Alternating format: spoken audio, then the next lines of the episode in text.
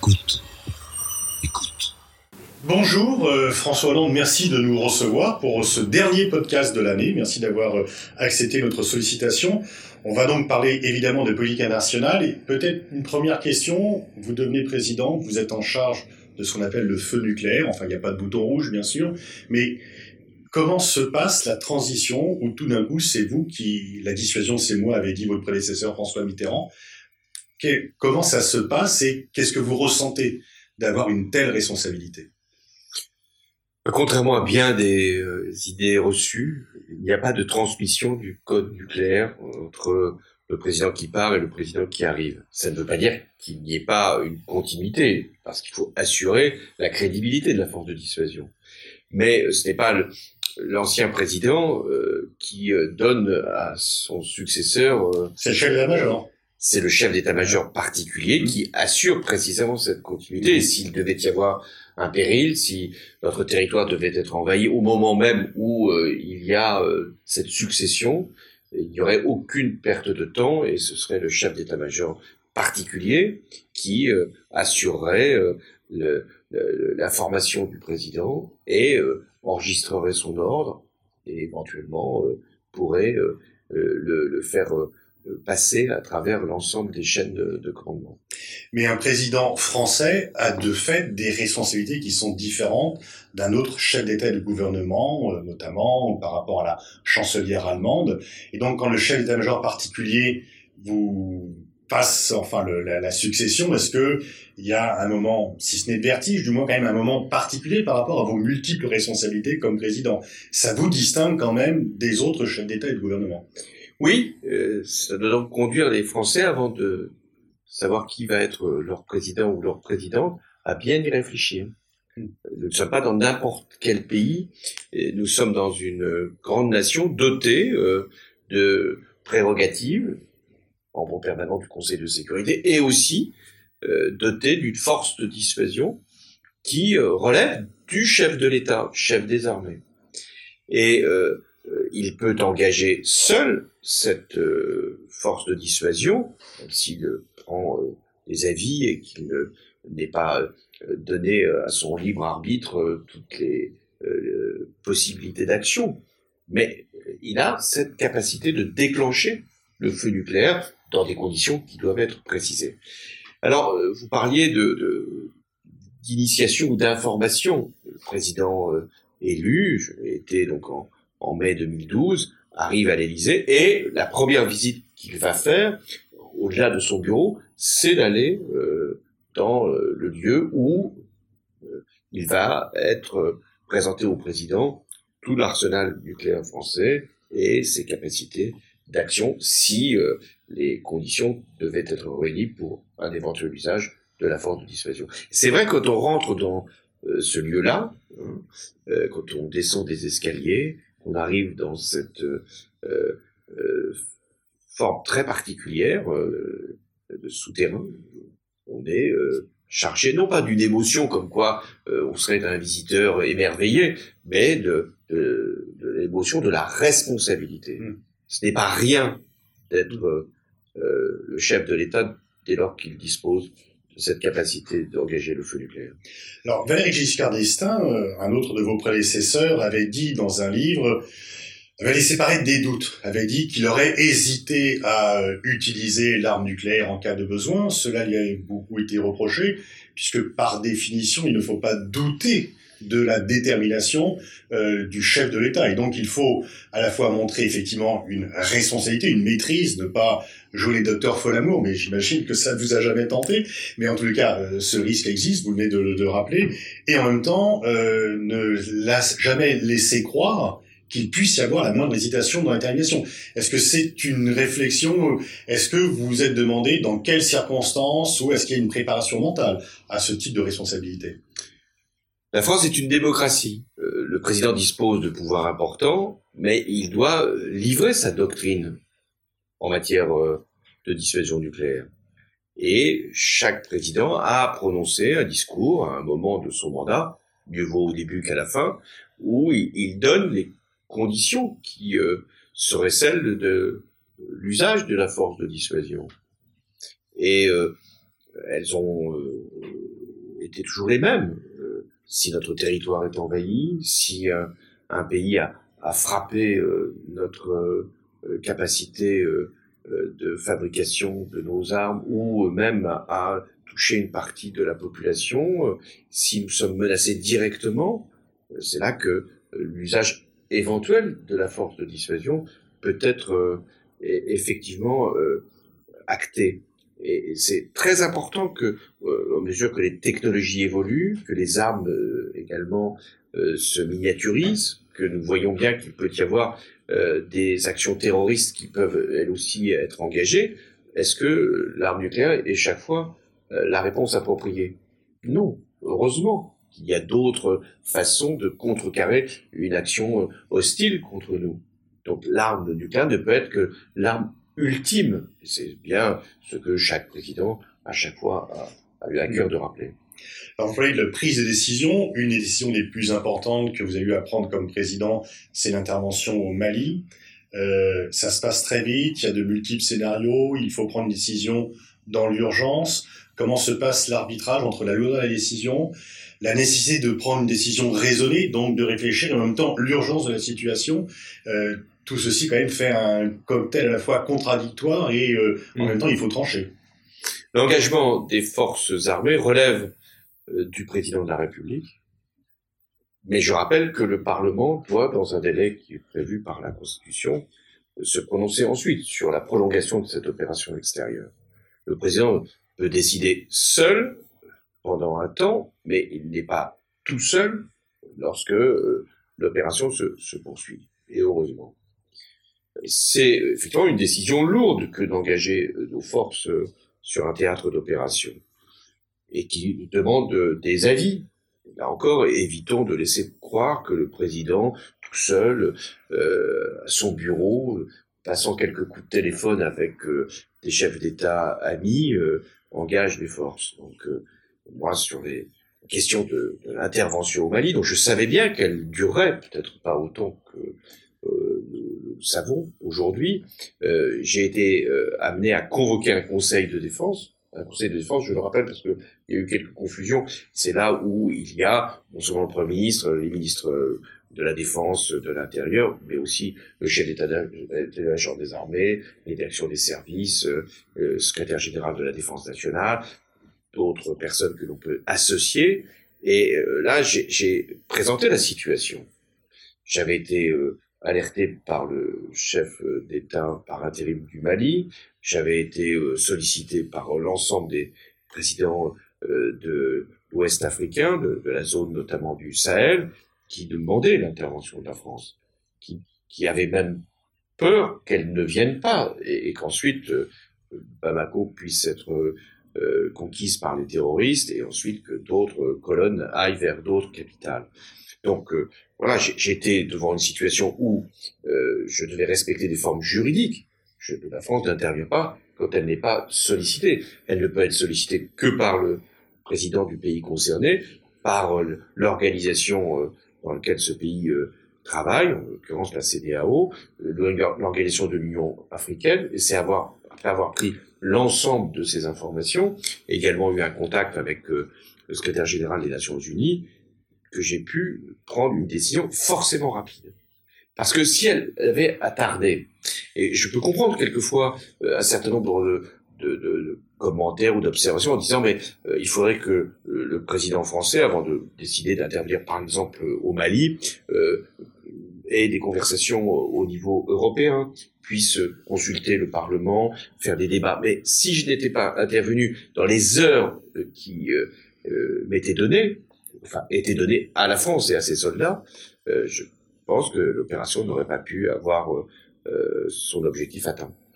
Dans, dans, ses mémoires, Barack Obama raconte la difficulté par rapport aux multiples sollicitations qu'un président peut avoir bah, de choisir les sujets, puisque les demandes viennent de partout, les sujets sont innombrables.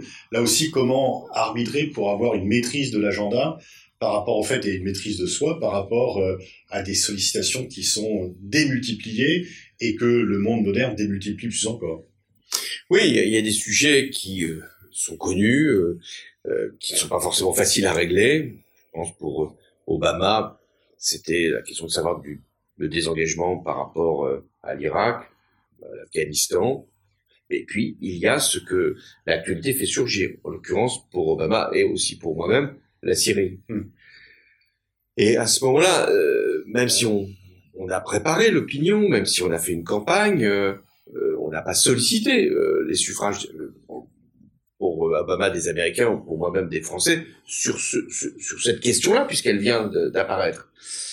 Donc là, il faut prendre une décision en ayant un mandat, bien sûr, mais en n'ayant pas nécessairement le, le rapport avec le pays qui justifie d'engager des forces. Prenons le cas de la, Syrie, quand il y a eu l'utilisation par Bachar el-Assad des armes chimiques, on est en- août 2013, euh, la France, par ma voix, souhaite qu'il y ait une intervention, et Barack Obama va euh, au départ euh, dire qu'il y est prêt, puis ensuite préférer consulter le Congrès et aboutir à une négociation. Donc là, il y avait deux réactions différentes par rapport un Mm. même problème. Et vous, pensez que ça a été un tournant euh, vous l'avez souvent dit. Euh, Vous pensez toujours que s'il y a une intervention militaire occidentale contre Bachar, Bachar serait tombé? Ça, je ne peux pas euh, le, le dire avec affirmation. Et d'ailleurs, c'était pas l'objectif euh, premier. L'objectif premier, c'était de marquer que l'usage des armes chimiques était euh, un acte intolérable, inadmissible. Euh, c'était une, une violation de toutes les conventions. C'était un crime de guerre. Et qu'à partir de là, il devait y avoir une réaction. Elle était d'autant plus nécessaire que Barack Obama avait lui-même dit qu'il y avait une ligne rouge. Et dans les relations diplomatiques, quand vous annoncez euh, une ligne rouge et qu'elle est hélas euh, franchie, violée, euh, rester sans réaction, c'est euh, un aveu que d'autres lignes rouges peuvent être euh, Donc l'erreur majeure, c'est d'avoir dit de fixer une ligne rouge dont il pouvait penser qu'il ne pourrait pas la faire observer. Oui. C'est bon. Euh, je pense qu'avant de dire qu'il y a une ligne rouge, il faut bien savoir où on la met. C'est la guerre de Corée a été un peu euh, déclarée comme cela. Pour revenir au, au Mali, euh, aujourd'hui, on parle d'enlisement. Comment vous voyez les choses? Euh, Qu'est-ce qui s'est ça a été considéré par beaucoup comme une intervention militaire extérieure réussie, contrairement à d'autres interventions militaires qui ont échoué dramatiquement, Irak, Libye, etc. Qu'est-ce qui n'a pas marché pour qu'on en arrive à ce résultat aujourd'hui Deux coups d'État militaires, euh, un enlisement et des groupes djihadistes qui ne perdent pas de terrain? D'abord, les groupes djihadistes ont occupé le Nord Mali, ils ne l'occupent plus. Donc, de ce point de vue, l'opération euh, a été euh, réussie. Le Mali a pu, retrouver son, intégrité territoriale. Mais les groupes djihadistes n'ont pas disparu. Et voire même, dans certains points, euh, se sont même renforcés. Euh, on le voit bien, hélas, au Burkina Faso, on le voit au Nigeria, on peut l'observer aussi au Niger, et sous d'autres formes au Tchad. Donc, de, de, toute manière, nous sommes toujours confrontés à cette menace, à cette réalité même djihadiste. Et euh, si on n'y met pas des, des, limites, si on n'agit pas avec les forces africaines, si on ne les soutient pas, ces forces africaines, d'autres pays peuvent être touchés. À partir de là, qu'est-ce qui s'est passé au Mali euh, en tant que tel? Euh, Il y a eu un accord qui avait été, euh, ce qu'on a appelé l'accord d'Alger, qui avait été passé avec euh, des forces d'opposition euh, qui acceptaient un processus euh, de pacification. Et euh, cet accord n'a pas véritablement été appliqué. Deuxièmement, euh, il y avait euh, des institutions qui se sont rétablies, il y a eu des, élections tout à fait incontestables, plusieurs fois, mais le pouvoir ne s'est pas véritablement fait euh, respecter. Et on a eu donc euh, deux coups d'État. Je rappelle que euh, avant l'intervention de la France, il y avait déjà eu Oui. un coup d'État. Donc ça prouve la fragilité des, des institutions maliennes. Alors qu'est-ce qu'il faut faire Même si notre opération Barkhane n'est pas que sur le Mali, contrairement à tout ce que on décrit, on imagine, elle, elle est plus large, et heure- heureusement qu'elle est plus large, puisque les groupes djihadistes interviennent au- aujourd'hui hors des frontières que, nous connaissons. Donc qu'est-ce qu'il faut Poser des conditions? Nous ne sommes pas là pour toujours. Nous ne sommes là que parce que les Africains nous le demandent. Donc il faut euh, s'adresser d'abord aux autorités maliennes, même si nous savons qu'elles sont euh, euh, aujourd'hui non légitime, au sens où c'était issu d'un coup d'État et que ça doit être un processus de transition vers des élections, mais ce sont elles qui sont en place. Il faut leur poser clairement la, la, la question. Voulez-vous que nous restions ou pas?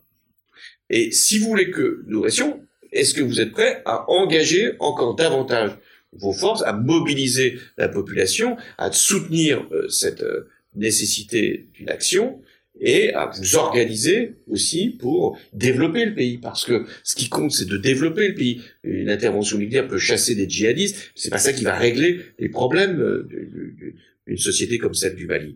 Il faut aussi poser ces questions-là à l'ensemble des pays du Sahel. Il faut euh, que ce G5 Sahel, qui était une force qui devait se constituer, puisse être équipé valablement. Il faut demander également aux Européens de prendre davantage leur part, voir avec les États-Unis comment euh, tout ça peut être travaillé. Sinon, on le voit bien, euh, la nature, et, pas simplement en Afrique, a horreur du vide. Les Russes sont tout à fait prêts à venir au Mali et d'ailleurs sollicitent un certain nombre de personnalités pour les appeler. Dans, dans vos, pour votre quinquennat, quelle était la, la part du temps dévolu aux questions internationales par rapport aux questions euh, internes, sociales, etc. Comment un président qui est quand même dans notre système à la fois le chef des armées et en même temps euh, le, qui dirige la politique étrangère, contrairement au texte de la Constitution. En tout cas, c'est de fait. Euh, quel, quel, est l'arbitrage euh, temporel entre l'international et le national? Encore, vous l'avez parfaitement rappelé, l'actualité décide. Pas euh, construire son agenda en disant voilà, le matin je fais de l'intérieur et l'après-midi de l'international, comme si on allait à l'école et que l'on avait son programme. Non, tout ça ne fonctionne pas. Il y a parfois des semaines entières qui peuvent être consacrées à des déplacements, euh, à des visites, euh, ou à l'accueil de chefs d'État, ou à des réunions importantes, soit Conseil européen ou euh, euh réunions euh, à l'ONU, ou des négociations âpres. J'en ai connu notamment sur les questions de l'Ukraine. Bon, voilà, ça, ça prend au président une bonne partie de sa semaine. Est-ce qu'il est totalement privé d'autres euh, informations concernant son pays, mieux vaut qu'il ne s'éloigne pas trop. Mais ça a toujours été une forme d'ailleurs de, de difficulté pour les présidents de la Ve République. On leur a toujours reproché de s'occuper beaucoup trop de l'international et pas assez de, de la vie intérieure. Or, les élections, on va encore en voir une illustration pour la prochaine euh, campagne, euh, euh sont essentiellement sur des thèmes de politique intérieure l'économie, le social, la sécurité, assez peu sur les questions internationales. Dans les grands débats présidentiels, on met toujours l'international à la fin, c'est-à-dire qu'en fait, on n'a plus le temps pour traiter. Or, ça va pourtant conditionner pour beaucoup le mandat du président qui va être élu. Donc voilà, c'est une des contradictions qui fait que le président va être amené, compte tenu de la position de la France, compte tenu de son rôle dans le monde, dont il faut bien prendre conscience, à agir euh, pour une large partie de son temps à l'échelle du monde, et je n'oublie pas la question climatique qui m'a beaucoup mobilisé et qui a abouti quand même à l'accord de Paris, et il va être jugé sur des questions de politique intérieure. Donc il doit euh, non pas faire des arbitrages, mais euh, conjuguer l'ensemble de ses responsabilités. Il y a une sorte de grand écart entre les responsabilités internationales d'un président français, une fois encore la France, outre l'arme nucléaire, est membre permanent du Conseil de sécurité, donc a des responsabilités historiques particulières, et effectivement le peu d'appétit des médias, et notamment, y compris aux États-Unis, il y a au moins un débat entier sur les questions de politique extérieure. Et là, quand même, est-ce que vous partagez le sentiment que les Français ne seraient pas prêts que si on ne se décide pas pour la politique étrangère, on ne serait pas prêt à élire quelqu'un qui ne paraîtrait pas devoir remplir le costume de président ou de présidente de la République.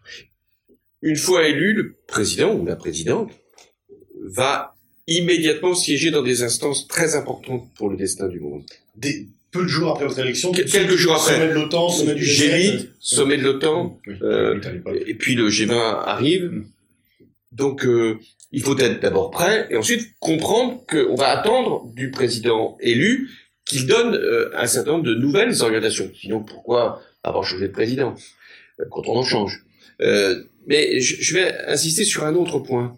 La politique extérieure n'est pas détachée de la politique intérieure. En réalité, la politique extérieure, c'est la poursuite de la politique intérieure avec une autre dimension.